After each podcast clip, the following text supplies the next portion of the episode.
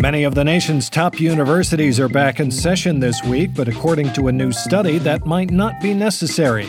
Hear why job applicants who've earned a college degree are just as successful as those who lie about having done so, and what that could mean for future 19 year olds who dream of stuffing a towel under a dorm room door and slipping frantically into a salvia induced paranoia, hoping that the RA doesn't come and write me up for listening to Ween too loud.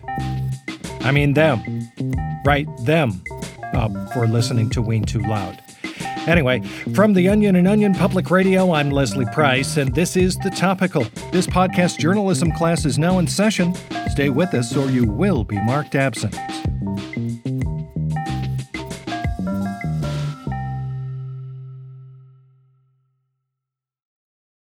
This episode is brought to you by Shopify. Do you have a point of sale system you can trust, or is it a real POS? You need Shopify for retail. From accepting payments to managing inventory, Shopify POS has everything you need to sell in person. Go to shopify.com/system all lowercase to take your retail business to the next level today. That's shopify.com/system.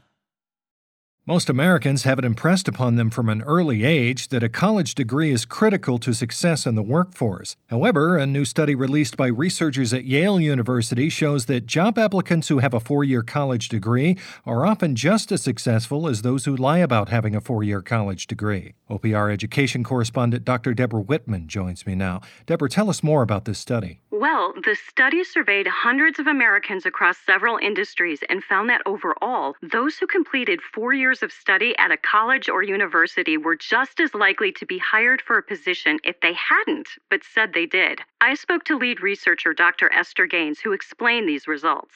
More sought after jobs these days are requiring a college degree, but at the same time, employers don't ask applicants to prove it. This has leveled the playing field, making it possible for the brazen non graduates to get their foot in the door and, in a lot of cases, exceed expectations. And in what ways do they outperform real college grads? Lots of ways, actually. The resumes of confirmed graduates usually have three to seven extra common skills and extracurriculars listed on their resumes software proficiency, a second language perhaps, volunteering, etc. Self graduates, as we refer to them, listed on average 5 to 15 skills that usually tended to be more eye catching horseback riding, Rhodes scholarships, sign language, flamenco dancing, and NASA internships were prevalent. Interesting. So, Deborah, it seems like there's plenty to be gained by not going to college, but making everyone believe you did. Yes, those who fabricate a college degree tend to have less student loan debt than those telling the truth about having one. And self declared college grads also pretend to have gone to better schools than those of real graduates applying for jobs. 30% of those who just say they have a degree, even though they don't, claim to be Harvard graduates, compared to just 0.15% who actually went to the prestigious Ivy League school. I spoke with one one of the self grads in Dr. Gaines' study on the condition of anonymity. We'll call him Alex. Alex works in tech. Well, I dropped out of college and got an opportunity to get funding for a new website. It would be a new way for people to connect, a new social medium. I called it Facebook. But I could tell the investors might be wary of a college dropout, so I told them I graduated from Harvard, which was a total lie, and now I'm CEO and at $71 billion. And no one's the wiser. Deborah, this makes me question is there any advantage at all to paying thousands of dollars and spending four whole years of your life earning a real diploma from a college or university? It depends. Though self grads do just as well in the hiring, over the course of a few months, they showed to be much more likely to be fired after it was discovered that they falsified information on their resume. Well, how would that happen? Do people actually verify information on resumes? Goodness, no. But if you claim to, say, hold a PhD in flight systems engineering and too many spacecraft you built blow up on liftoff, people are going to start to question your experience. Yikes. The good news is, for those self grads who were never exposed, like Alex, they continued inflating their accomplishments and were more likely to be promoted over those who were honest about their college education. Seems like a small risk to take in the long run. Oh, absolutely. yeah. I mean, are you even really a doctor?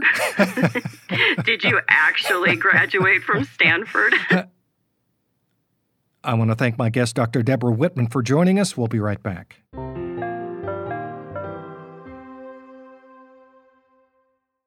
This episode is brought to you by Shopify. Do you have a point of sale system you can trust, or is it a real POS? You need Shopify for retail. From accepting payments to managing inventory, Shopify POS has everything you need to sell in person. Go to shopify.com/system all lowercase to take your retail business to the next level today. That's shopify.com/system. Well, folks, despite today's good news, there's some things in this world you just can't fake, like having a surface level understanding of a small selection of current events. But don't worry, that's where we come in. Here's what else you need to know today. Donald Trump and the Republican Party are looking to make up some ground in the polls today, warning voters that if Joe Biden is elected president, the entire country could immediately find itself in the middle of both a recession and a pandemic. No word yet on if these divisive claims can be substantiated. And interesting news for bird lovers today is ornithologists have made the fascinating discovery that owls just bounce off your windshield on the highway sometimes. Researchers from the Wilson Ornithological Society discovered that not only is it pretty nuts when it does happen, but also in the majority of owl thunking incidents, there is an increased likelihood of 70% that all the vehicle's occupants will turn to each other and say, Whoa. Hmm, fascinating stuff. And finally, a bit of good news today as musical recording artists from around the globe are banding together to help out those less fortunate, announcing today that a series of virtual concerts would be held this weekend to wish the world's poor people good luck. Sounds like a great way to spend $80. Can't wait to check it out. Well, that's it for the topical today. I'm Leslie Price. I know you guys probably wish there was more, but there's not. I don't know what to tell you. Uh, all good things must come to an end. Nothing gold can stay. Don't be so greedy, you greedy little gluttons. You're all a bunch of pigs, gluttonous news pigs. You disgust me, you filthy news pigs. You get the idea. But don't worry, we'll be right back here tomorrow with the inspiring story of a small coastal town whose residents all rallied together to help save a beached rock. You won't want to miss it. We'll see you next time.